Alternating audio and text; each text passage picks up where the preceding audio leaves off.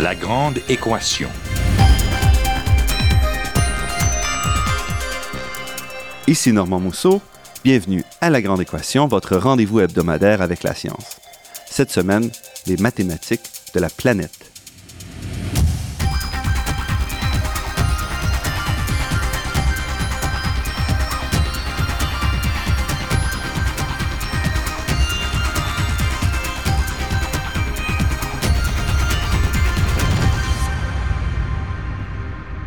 Alors que le réchauffement climatique se fait de plus en plus réel et que l'on redoute les grandes épidémies, que la sécurité alimentaire revient encore une fois sur la sellette, les mathématiques apparaissent comme un outil essentiel à la description et à la gestion de ces phénomènes. Cette science, qui est souvent dans l'ombre, nous offre en fait la base nécessaire pour modéliser et analyser le monde qui nous entoure et finalement pour le comprendre. Et c'est pour souligner la contribution des mathématiques à ces questions que l'UNESCO, l'Organisation des Nations Unies pour l'enseignement, la science et la culture, a promulgué 2013 Année des mathématiques de la planète. Or, cette célébration mondiale est le fruit d'une passion et d'efforts qui sont nés ici à Montréal et qui sont soutenus par une mathématicienne que nous avons le plaisir de rencontrer aujourd'hui, Christiane Rousseau, qui est professeure de mathématiques à l'Université de Montréal.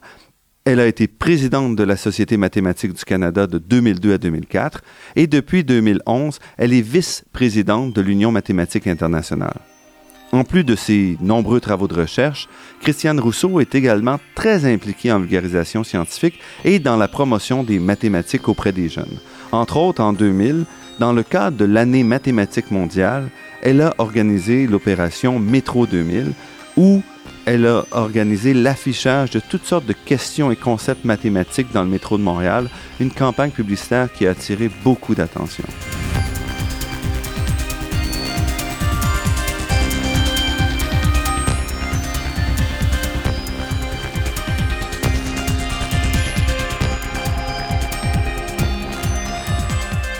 Christiane Rousseau, merci d'avoir accepté notre invitation.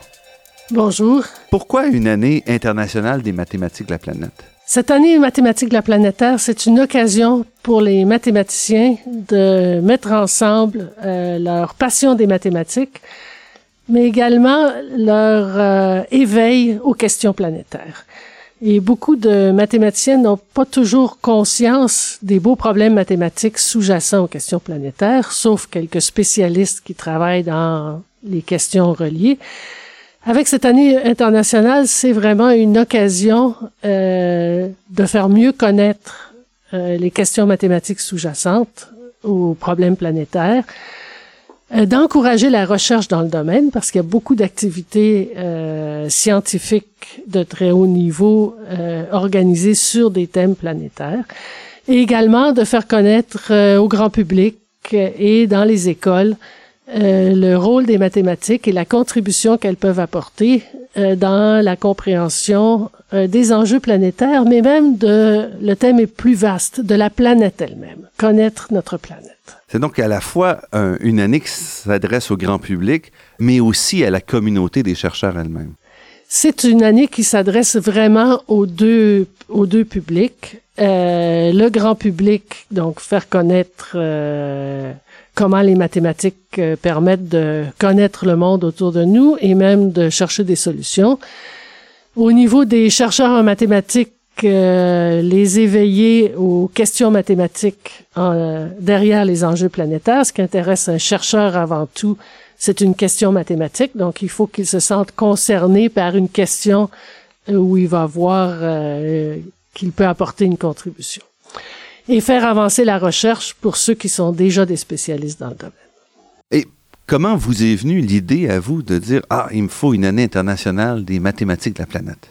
Je pense que je suis un peu une rêveuse euh, et j'ai toujours dans ma carrière euh, mis les gens ensemble. J'ai toujours euh, aimé travailler sur des projets où on pouvait allier recherche et vulgarisation et rejoindre le public je me sens de plus en plus concernée par euh, les enjeux planétaires. Moi-même, je suis très curieuse de nature.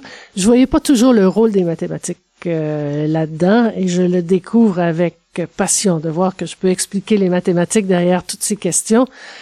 Donc, euh, quand j'ai proposé le thème, il semble qu'il n'y avait pas que moi que ça intéressait parce que tout de suite, euh, le thème a attiré beaucoup de, de personnes qui ont voulu travailler pour qu'on fasse quelque chose. Et ça s'est développé à partir de Montréal doucement ou c'était dans le cadre Ça s'est développé quand euh, j'ai lancé ça quand j'étais euh, directrice intérimaire au Centre de recherche mathématiques.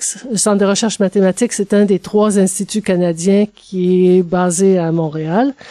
Et dans ce cadre-là, eh bien, je travaillais directement en contact avec les directeurs des instituts des sciences mathématiques, à la fois au Canada, il y a trois instituts, mais également aux États-Unis. Donc, ça a pris, à partir du moment où j'ai lancé l'idée, euh, ça a pris moins d'une semaine avant qu'il y ait 13 instituts nord-américains qui euh, embarquent et qui décident d'organiser euh, une année thématique sur les mathématiques de la planète. Et ça, c'était il y a quatre ans environ. C'était à l'hiver 2009, donc il y a quatre ans.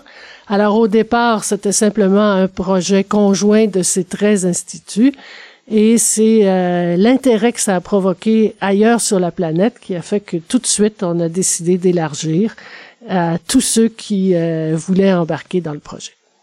Et puis, de là, comment est-ce qu'on cogne à la porte de l'UNESCO? Il faut avoir un appui des États ou est-ce que euh, ça se oui, passe on a cogné à la porte de l'UNESCO probablement un an et demi ou deux ans plus tard je dirais qu'on avait des contacts euh, à l'interne à l'UNESCO, mais on ne peut ce ne sont que les commissions nationales des États qui peuvent cogner officiellement à la porte de l'UNESCO. Donc l'UNESCO a été, euh, moi j'ai travaillé avec la commission canadienne à l'UNESCO qui a soutenu euh, le projet que l'UNESCO soutienne une exposition mathématique de la planète Terre.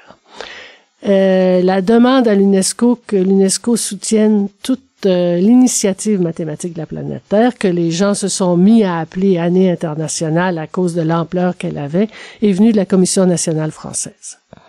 Et ça implique à ce moment-là qu'il y aura un soutien financier des États ou c'est plus ou moins une, une décoration et vous devez quand même tout faire le travail de, et, de et il n'y a pas de il n'y a pas de soutien financier qui vienne d'aucune commission nationale euh, ni de l'UNESCO. C'est vraiment nous qui faisons le travail. Euh, la force de mathématiques de la planète Terre, c'est qu'on a pu réaliser tout ce qu'on a fait sans budget. On n'a aucun budget.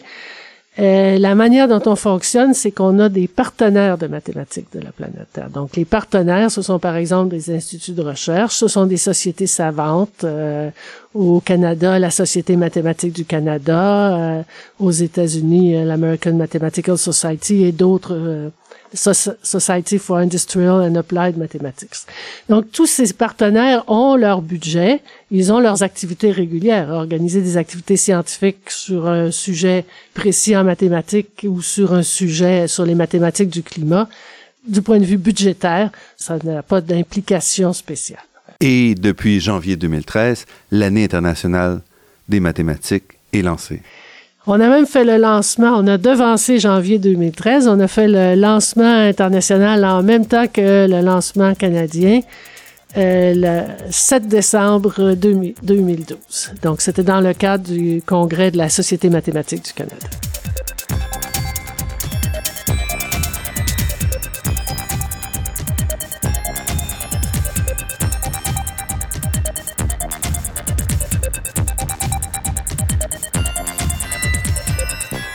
Ici Normand Mousseau, vous êtes à La Grande Équation et nous sommes en compagnie de Christiane Rousseau, professeure de mathématiques à l'Université de Montréal et instigatrice de l'année des mathématiques de la planète. Parlons un peu de science maintenant, de mathématiques. Euh, quelles sont les grandes facettes de la planète, les grands enjeux où les mathématiciens peuvent vraiment jouer un rôle? Les sujets où les mathématiques euh, peuvent jouer un rôle en quatre euh, grands thèmes. Ils sont pas tous euh, reliés aux enjeux planétaires, comme vous allez le voir. Il y en a qui sont plus grand public. Euh, le premier thème, c'est simplement une planète à découvrir. Donc, comment peut-on connaître notre euh, planète? Alors, notre planète, c'est une inconnue et quand on la regarde avec nos yeux, on voit pas tout. Et ce qu'on s'aperçoit, c'est que si on met nos, ce que je, comme je me dire aux étudiants, nos lunettes mathématiques, eh bien, on apprend à voir des choses qu'on ne peut pas voir avec nos yeux. Bon, les Grecs pouvaient voir indirectement que la planète était ronde. Euh, ensuite, si on veut découvrir l'intérieur de la planète, voir que le manteau est visqueux et puis que ça entoure un noyau interne qui, lui, est solide, eh bien, on ne peut pas le voir avec nos yeux. Ce qu'on fait, c'est qu'on analyse, par exemple, les ondes sismiques. Donc, indirectement, on a des euh, on a des ondes et puis en faisant des un, travail mathématique qu'on peut arriver à voir. Donc tous ces aspects de décrire la planète, décrire ses mouvements planétaires, euh, Maintenant, quand il y a une différence dans le mouvement planétaire, peut-être que l'ellipse autour du Soleil est plus allongée, eh bien, ça va être lié à une période de glaciation. Donc, toutes ces choses-là reposent sur des mathématiques. Donc, il y a un grand volet qui est d'écrire la planète. Ça peut être décrire les océans, ça peut être décrire l'atmosphère. Euh, le deuxième grand volet de la planète, c'est la planète qui supporte la vie. Donc, tous les aspects euh, font partie de mathématiques de la planète Terre, tous les aspects euh, globaux en lien avec la vie. Ça peut être euh, l'évolution des espèces, ça peut être les écosystèmes, ça peut être les populations en interaction, les etc. Alors, le troisième grand volet de mathématiques de la planète Terre, c'est une planète qui est organisée par l'homme. Donc, à ce moment-là, tout ce qui nous intéresse, c'est au niveau global, euh, euh, l'organisation des systèmes euh, financiers. toute notre société repose sur l'énergie. Ça, c'est un thème important. On enlève l'énergie et puis on peut plus fonctionner. On a tous perdu notre emploi, comme les systèmes de santé ça peut être des choses, euh, bon, l'économie du développement durable, euh, etc. Donc la manière dont l'homme organise euh, la planète, donc la civilisation. Et le quatrième thème, non le moindre pour la recherche, c'est une planète en danger.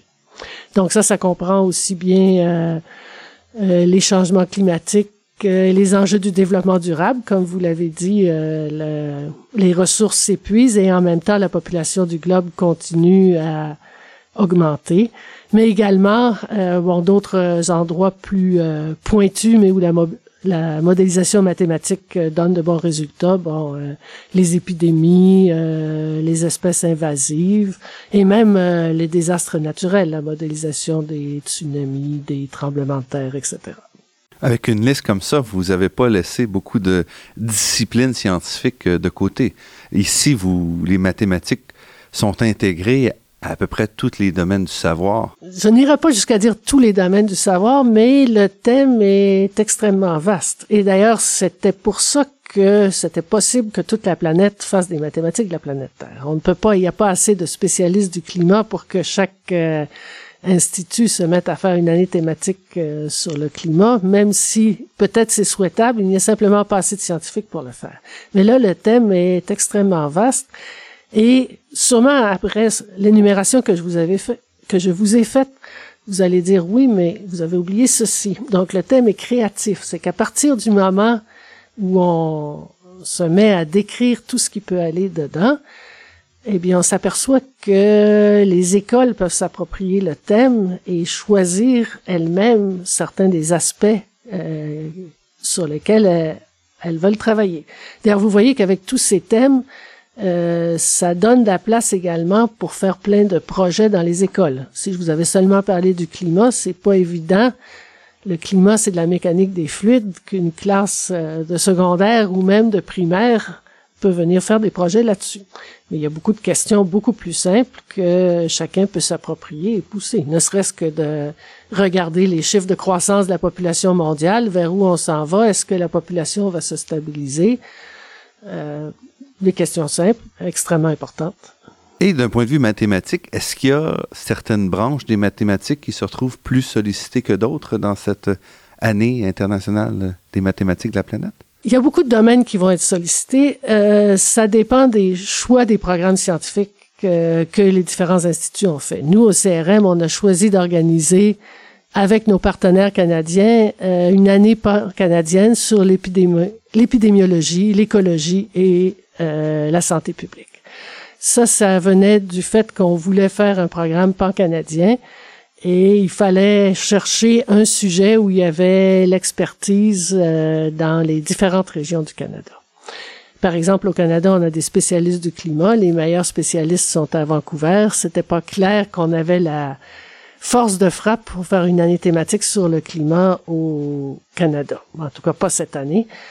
On a également un programme sur l'évolution. Donc ça, ça vient du fait qu'on a, on travaille avec euh, des, des, équipes multidisciplinaires. On a utilisé les formes, les, on a utilisé les ressources d'ici. Bon, il y a un centre de recherche euh, à Los Angeles, le IPAM, euh, Institute for Pure and Applied Mathematics. Eux ont un programme sur l'énergie. Il y a d'autres centres de recherche qui vont avoir euh, des programmes sur le climat. Et les mathématiques qu'on utilise sont différentes euh, selon le sujet qu'on a choisi. Donc, on va retrouver les, les questions d'algèbre, de statistiques, de problèmes inverses, traitement d'analyse, traitement d'image, etc. Oui, euh, bon, on trouvera moins de problèmes d'algèbre. Les statistiques sont très présentes parce que d'ailleurs, quand on parle de problèmes climatiques. Euh, les problèmes climatiques, ça peut aussi bien être euh, des méthodes de mécanique des fluides. Donc, en mathématiques, on parle d'équations dérivées partielles, mais également toutes les méthodes statistiques. Il faut valider les modèles. Donc, il y a beaucoup de statistiques euh, là-dedans. Et puis, algorithmique aussi, parce que les ordinateurs, j'imagine, jouent un rôle important dans beaucoup de, de ces problèmes. Ah, ben, dans plusieurs de ces problèmes, on ne pourrait pas faire de recherche sans les ordinateurs. Euh, c'est pas le cas pour des modèles d'épidémiologie. Ça, c'est possible de faire des choses euh, sans les ordinateurs. Quand on parle de mécanique des fluides et d'études du climat, euh, il faut de gros ordinateurs pour pouvoir faire des percées.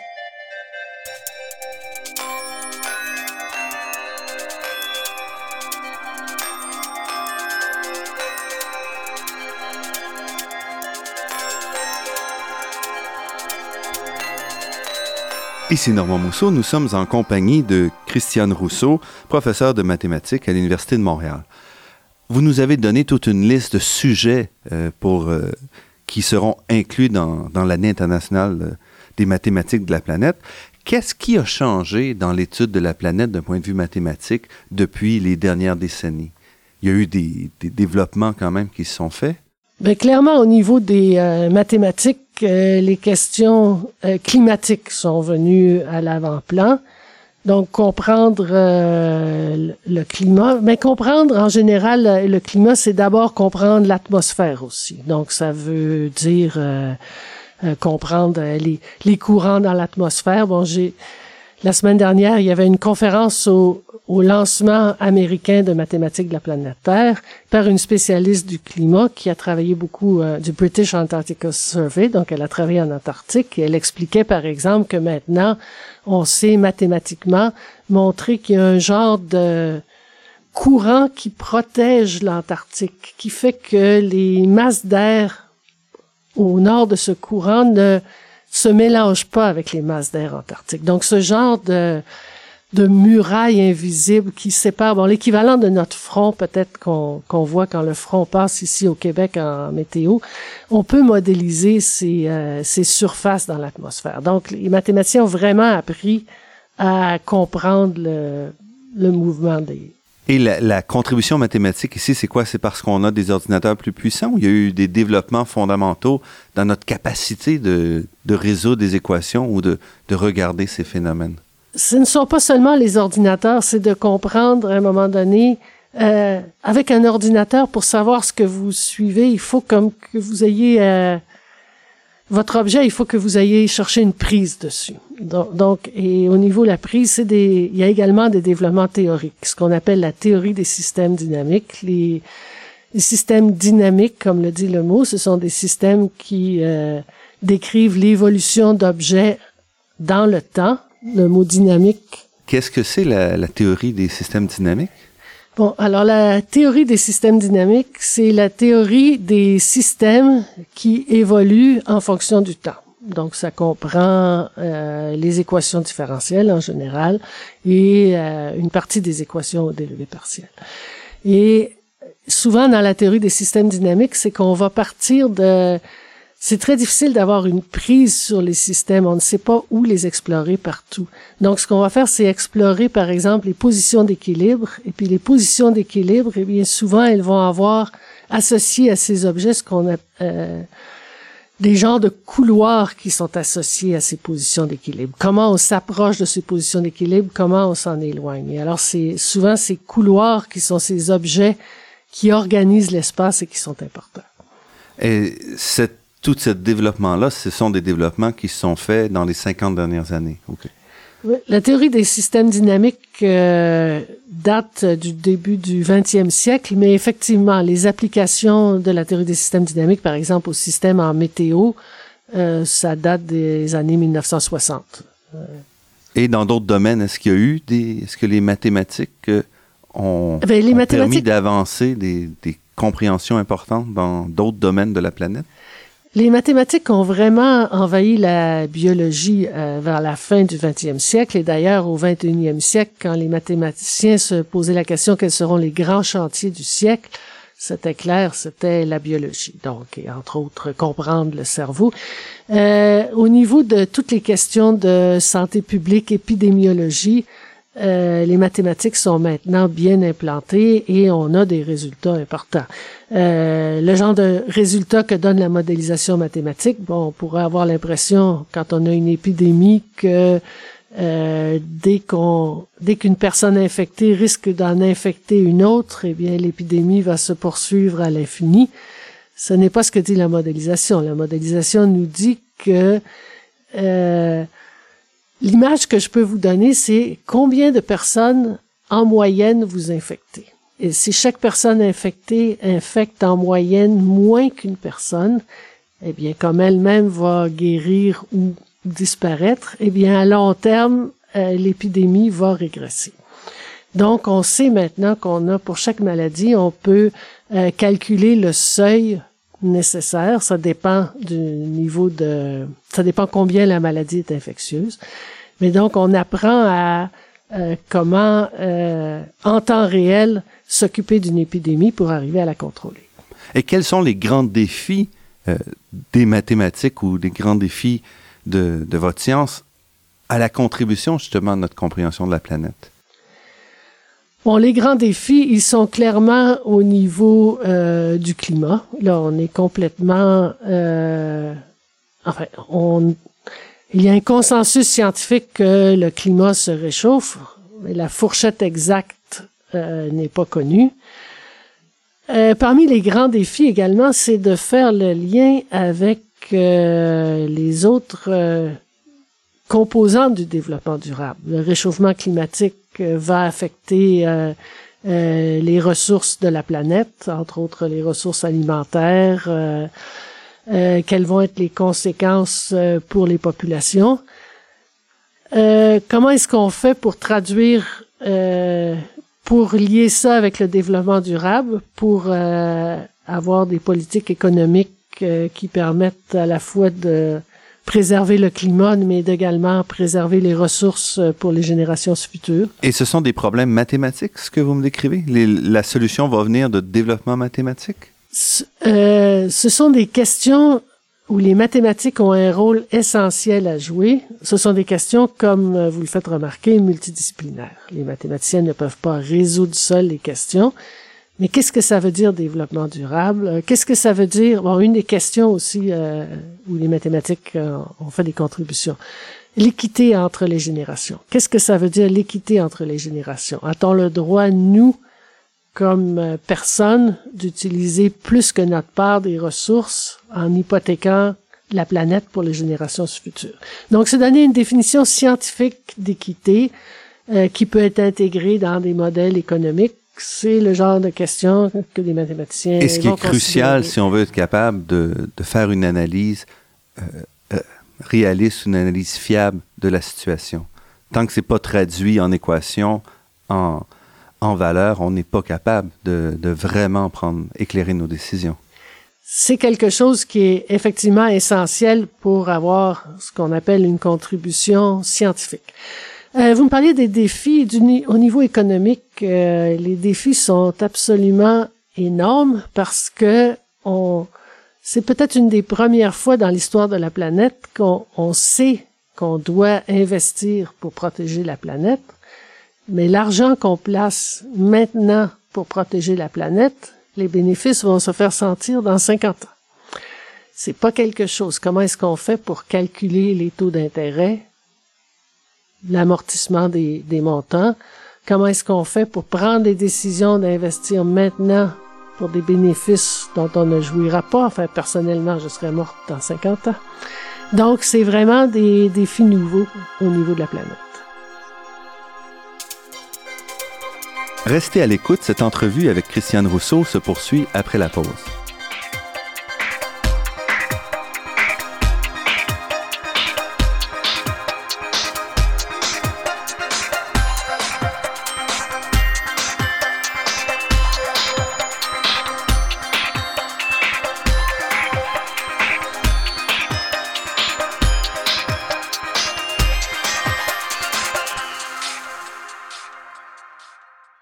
Ici Normand Mousseau, vous êtes à La Grande Équation et nous sommes en compagnie de Christiane Rousseau, mathématicienne et instigatrice de l'année internationale des mathématiques de la planète. J'aimerais aussi qu'on parle un peu de vous et euh, de vos travaux. Vous avez publié sur toutes sortes de sujets. Donc, qu'est-ce qui vous intéresse dans vos travaux au quotidien? Euh, personnellement, bon, dans mes travaux de recherche, je fais des systèmes dynamiques, mais je fais des systèmes dynamiques euh, très purs. Donc, j'ai eu un ou deux travaux où j'ai euh, fait de la dynamique des populations. Mes autres travaux, j'étudie simplement les positions d'équilibre des systèmes dynamiques. Il y a peu de liens, peu d'applications directes de ce que je fais personnellement aux mathématiques de la planète. Par contre, euh, j'ai une curiosité scientifique euh, ou mathématique sans limite. J'aime toujours euh, vulgariser. Je fais beaucoup de vulgarisation mathématique et de manière curieuse, à peu près jamais autour de mon sujet de recherche. Mais c'est pour ça que je veux en parler un petit peu. Donc, vous avez par exemple publié sur sur des sur des systèmes prédateurs-proies, par exemple. Je suis d'accord, ce sont peut-être des modèles un peu ça, je considère que, euh, bon, mes publications euh, sur les systèmes prédateurs-proies, ça, je considère euh, que ce que c'est un sujet de type planétaire, parce que c'est interaction de population. Euh, Et quel est le problème? Quel est le problème que vous étudiez? Qu'est-ce que c'est le système euh, prédateur-proie? Euh, le système prédateur-proie, c'est qu'on a deux populations, donc une population de prédateurs, une population de proies. Donc des loups caribous, par exemple. Euh, ça peut être euh, loup caribou, euh, ça peut être lynx et lièvre, ça peut être et et comme il y a justement beaucoup de modèles possibles, un, seul modèle ne peut pas refléter tous les modèles prédateurs-proies. Il s'agit parce que par exemple, il y a certains modèles où on va vouloir introduire le fait que euh, si les proies sont très nombreuses, eh bien, elles apprennent à se protéger contre les prédateurs. Donc, dans certains modèles, eh bien, on va avoir un terme qui va inclure euh, la défense des proies. Euh, on peut vouloir améliorer un modèle en, en, introduisant le fait que quand les proies sont très peu nombreuses, eh bien, les prédateurs n'arrivent pas à en trouver. les questions qui nous intéressent dans tous ces modèles, c'est euh, qu'est-ce qui va se passer à long terme? Est-ce que les populations de proies et de prédateurs euh, vont atteindre un équilibre? Est-ce que les populations vont être en oscillation? C'est quelque chose qu'on observe régulièrement dans la nature. On a euh, par exemple, les, encore une fois, si on vient au caribou, on voit qu'à un moment donné, les populations peuvent atteindre le million d'individus et retomber à quelques dizaines de milliers sur des cycles quand même de plusieurs décennies. Et les cycles sont prédits par les modèles parce que effectivement, donc vous avez une population de proies qui augmente parce qu'il y a plus à manger, euh, la population de prédateurs augmente, mais avec un retard. Et puis quand il y a plus de prédateurs, ben, ça fait descendre la population de proies. Quand il n'y a plus rien à manger, ben, il y a moins de prédateurs. Et puis à ce moment-là, ben, comme il y a moins de prédateurs, les proies peuvent recommencer. Donc des cycles comme ceci, c'est naturel. On les observe dans la nature, ils ont été modélisés. Maintenant, il faut toujours adapter ces modèles. Et dans les modèles prédateurs-proies que j'ai regardés, c'était surtout dans le cadre de travaux de maîtrise ou de thèse de doctorat de mes étudiants. On avait également introduit un autre terme qui était si on avait une récolte de proie. Donc, qu'est-ce qui se passe pour le modèle? Donc, s'il y a un chasseur euh, en plus ou Ben, qu'est-ce par- que- qu'on entend ben, par récolte? récolte, ben, vous pourriez imaginer euh, une espèce de poisson qui va être pêché aussi, ou euh, euh, la chasse aux, euh, aux oies sauvages. Donc, un terme de, euh, euh, un terme de récolte. Et vous découvrez à ce moment-là des phénomènes auxquels on s'attendait pas? C'est-à-dire que ce qu'on montre, c'est que selon les, les paramètres, c'est-à-dire les caractéristiques du modèle, on essaye de décrire les différents régimes des populations. Donc, qu'est-ce qui peut se passer? Est-ce que certains... euh, Et les régimes des populations peuvent dépendre des conditions initiales. Donc, ça peut arriver que euh, dans certains modèles, eh bien, si on part avec euh, certaines conditions initiales, eh bien, on va obtenir... initiale, c'est donc dépendamment, à un moment donné, quelle était la distribution des proies, quelle était la distribution des prédateurs, le prélèvement.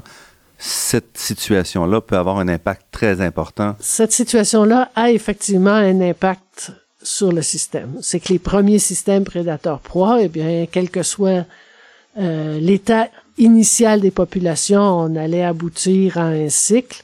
Et puis, ce qu'on s'aperçoit euh, mais dans certains modèles, c'est que, eh bien, si au début, par exemple, il y a trop de prédateurs, eh bien, les proies euh, vont disparaître. Ou bien, euh, entre autres, les, dans le modèle qu'avait regardé mon étudiant avec la récolte de proies, on se rendait compte qu'il y avait certaines euh, que ça pouvait être dans, il fallait faire attention euh, quand les populations euh, au départ avaient certaines valeurs, euh, on pouvait avoir danger qui extinction de certaines populations. Et ce qu'on a découvert avec le temps, c'est que ces modèles-là mathématiques, développés parfois assez loin des, biologistes ou des, des, gens qui étudient le terrain, ces modèles-là ont une pertinence très, très forte. Euh, ces modèles-là, bon, personnellement, je ne travaille pas avec des biologistes, mais les bons modèles, il faut, euh, il faut quand même travailler avec des biologistes parce que quand on décide de d'introduire de nouveaux modèles, c'est pas que l'ancien modèle n'était pas bon, c'est que tous les couples prédateurs-proies ne réagissent pas de la même manière. Comme je vous ai dit, il y a certains, euh, certaines proies qui sont plus difficiles à attraper et puis qu'on peut pas attraper s'il y en a pas beaucoup. Il y en a qui vont se défendre quand elles sont en groupe. Euh, donc il y a des, euh, chaque population a ses caractéristiques particulières. Et à ce moment-là, c'est pas un modèle prédateur-proie qu'il faut, c'est qu'il faut plusieurs modèles. Et pour chaque modèle, eh bien, on change certains termes du modèle pour euh, décrire euh, les caractéristiques particulières des populations auxquelles on veut appliquer le modèle. Et ce qu'on découvre aussi, donc vous êtes dans les systèmes dynamiques, c'est qu'après le 19e siècle, il était essentiellement les systèmes à l'équilibre. Quand on passe d'un système à l'équilibre à un système où on peut faire un apport d'énergie, où on peut forcer le système à changer, on a une telle richesse de phénomènes qu'on en a encore pour, euh, pour longtemps pour vraiment caractériser tous ces phénomènes-là. Je dirais que la théorie des systèmes dynamiques, quand ça a été fondé par, euh, introduit par Poincaré au début du 20e siècle, ça a été vraiment de changer la manière dont on donnait les réponses. Parce que nos systèmes dynamiques, ce sont des équations différentielles. Mais si à l'université ou même dans un cours de calcul au cégep, vous avez appris à résoudre une équation différentielle, c'est parce qu'on vous en a donné une bien particulière. Des vraies équations différentielles, des vrais problèmes, on ne peut pas écrire de fonction qui est solution. Et toute la théorie des systèmes dynamiques, c'est d'arriver à décrire les solutions qui, elles, existent sans utiliser des fonctions mathématiques. C'est un petit peu ce qu'on appelle aussi la théorie qualitative des équations différentielles. Quand je vous ai parlé de deux populations, et puis que je vous dis que les proies augmentent, ensuite les prédateurs avec un, un retard, ensuite ça fait diminuer les proies, c'est une description qualitative. Donc on peut avoir des descriptions qualitatives qu'on peut même faire euh, tracer graphiquement. Et ces explications qualitatives nous permettent de décrire à long terme le comportement des populations.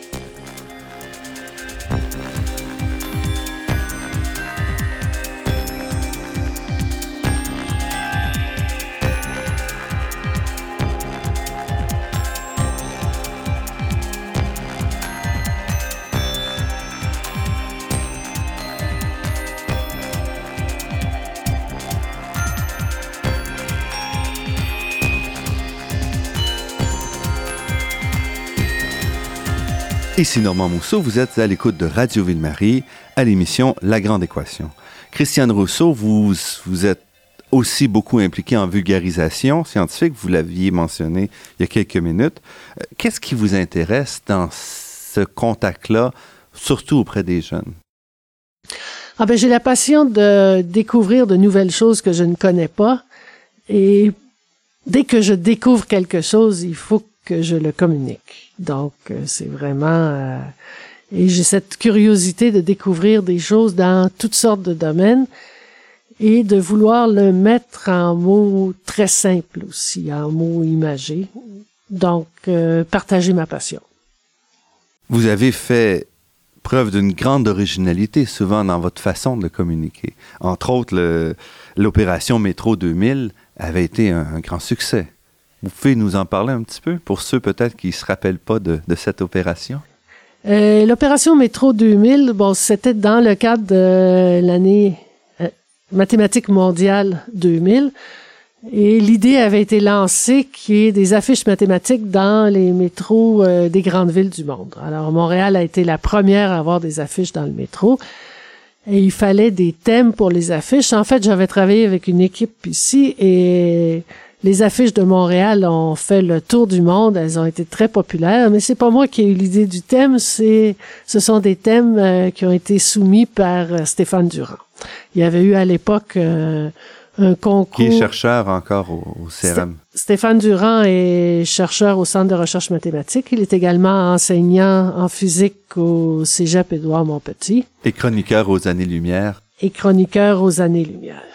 Et alors, il y avait eu une compétition internationale d'affiches euh, pour l'année mathématique mondiale, organisée par la Société mathématique européenne, et c'est Stéphane Durand qui a gagné le premier prix. Donc, ces idées ont été réalisées dans le métro de Montréal. Elles ont tourné en, dans les wagons en janvier. Elles ont circulé dans les wagons en janvier 2000, mais elles ont été reprises euh, dans plusieurs métros de la planète.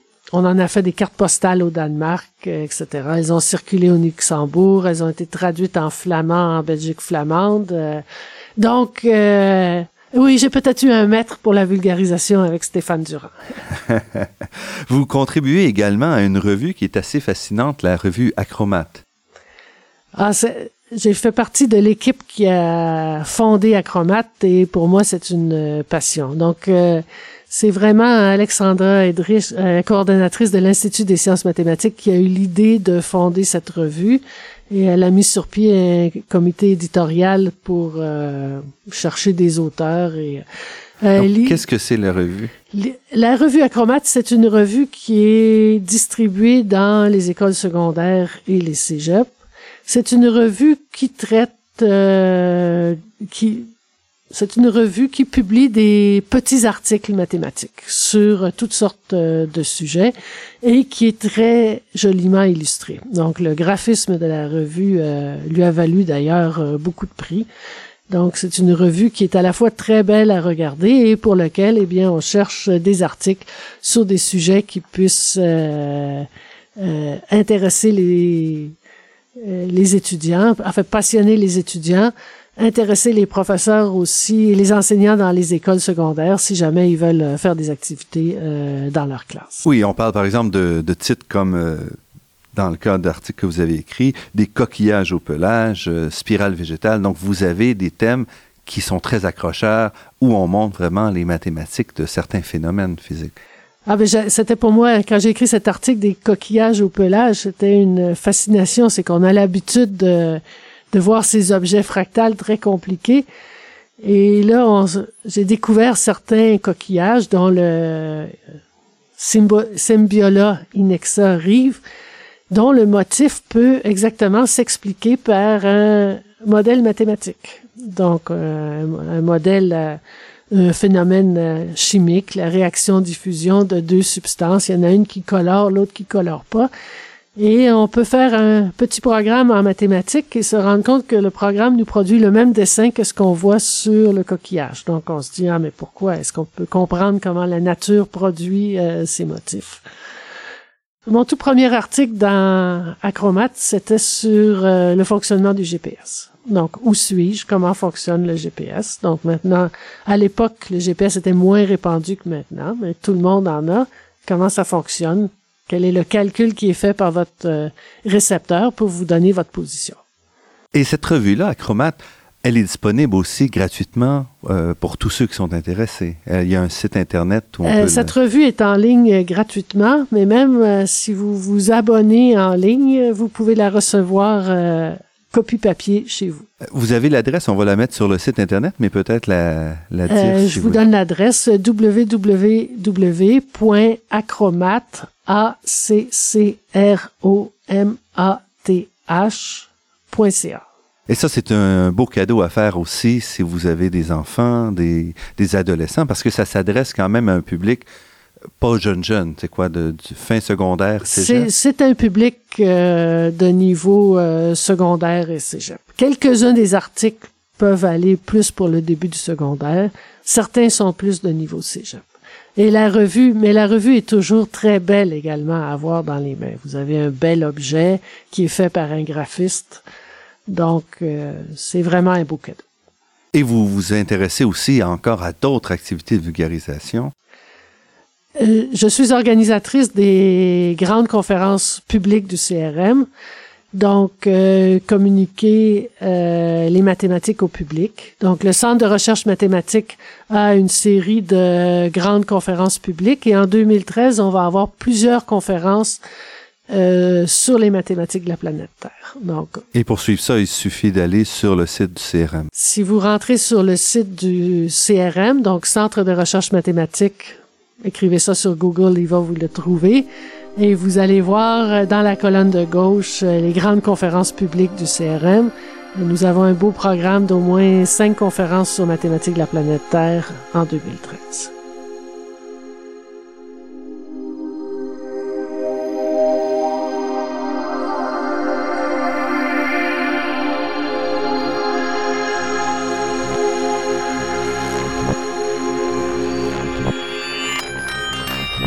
Ici Normand Mousseau, nous sommes en compagnie de Christiane Rousseau, mathématicienne et professeure au département de mathématiques de l'Université de Montréal. Donc, revenons pour terminer à l'année internationale des mathématiques. Est-ce qu'il y aura de nombreuses activités qui seront disponibles pour le grand public au Québec?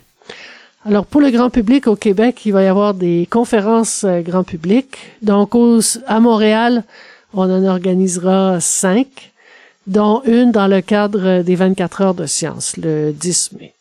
Il va également y avoir euh, au moins deux conférences grand public euh, à Québec.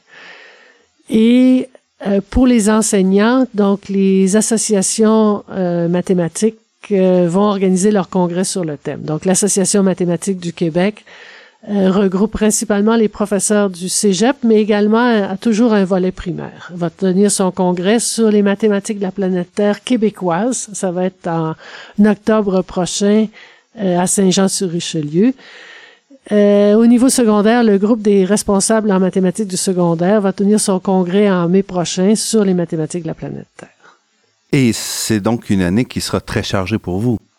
Ah ben pour moi c'est très chargé parce que je coordonne euh, au niveau planétaire. Donc vous voyez euh, la semaine dernière j'étais à San Diego pour le lancement américain de mathématiques de la planète Terre.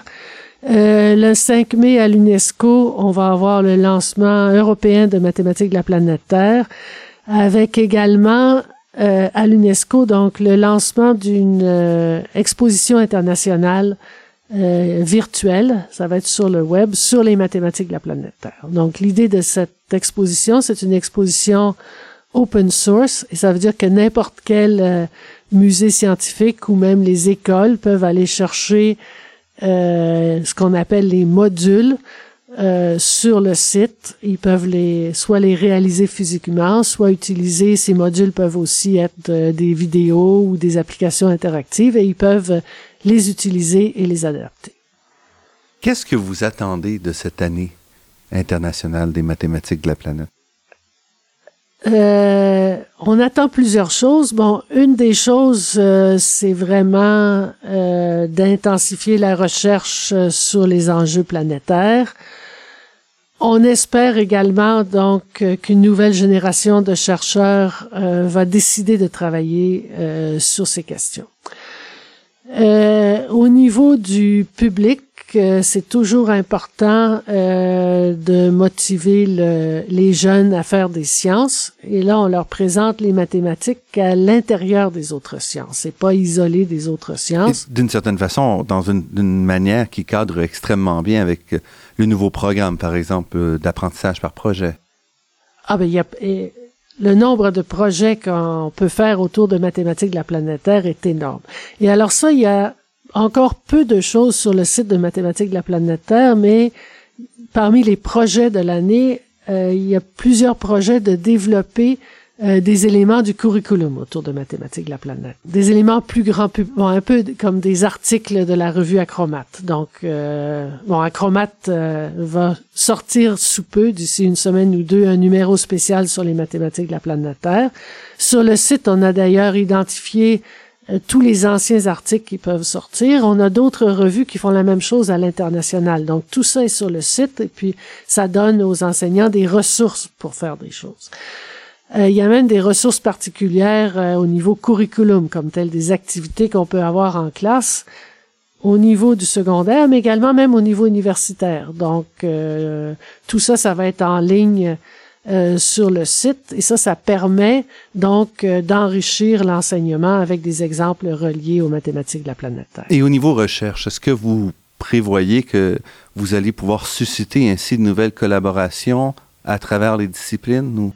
On espère beaucoup et c'est très important d'avoir plus de liens avec les autres euh, disciplines. Et au niveau, bon, moi je suis à l'Union mathématique internationale, on organise en juillet prochain avec l'Union internationale de, de mécanique théorique et appliquée avec l'Union internationale de géodésie et géophysique un atelier et cet atelier c'est pour former de jeunes chercheurs à travailler sur les questions de gestion du risque dans les changements climatiques.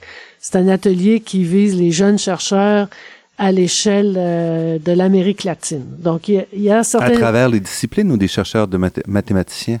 Euh, on va... Donc, les conférenciers qui seront présents vont être des trois disciplines et les chercheurs qu'on veut attirer viennent des trois disciplines. C'est vraiment de mettre ensemble euh, et de créer des réseaux de chercheurs à la fois des disciplines donc euh, mécaniques, donc de la physique, des disciplines de la géophysique, et les, sciences mathématiques. Christiane Rousseau, j'espère que à la fin de cette année-là, vous aurez euh, accompli euh, votre, euh, votre but et que vous dormirez peut-être un peu mieux face aux grands défis qui, attirent, qui, attendent tous les chercheurs et l'ensemble des citoyens de la planète. Félicitations pour une initiative qui est remarquable et qui a pris une ampleur considérable. Merci de nous avoir accordé dans toute cette année qui est très occupée pour vous. Merci de nous avoir accordé cette entrevue. Merci beaucoup. Euh, je crois que l'esprit de mathématiques de la planète Terre va continuer après 2013 et qu'il va rester euh, des collaborations et des ressources également pour les écoles.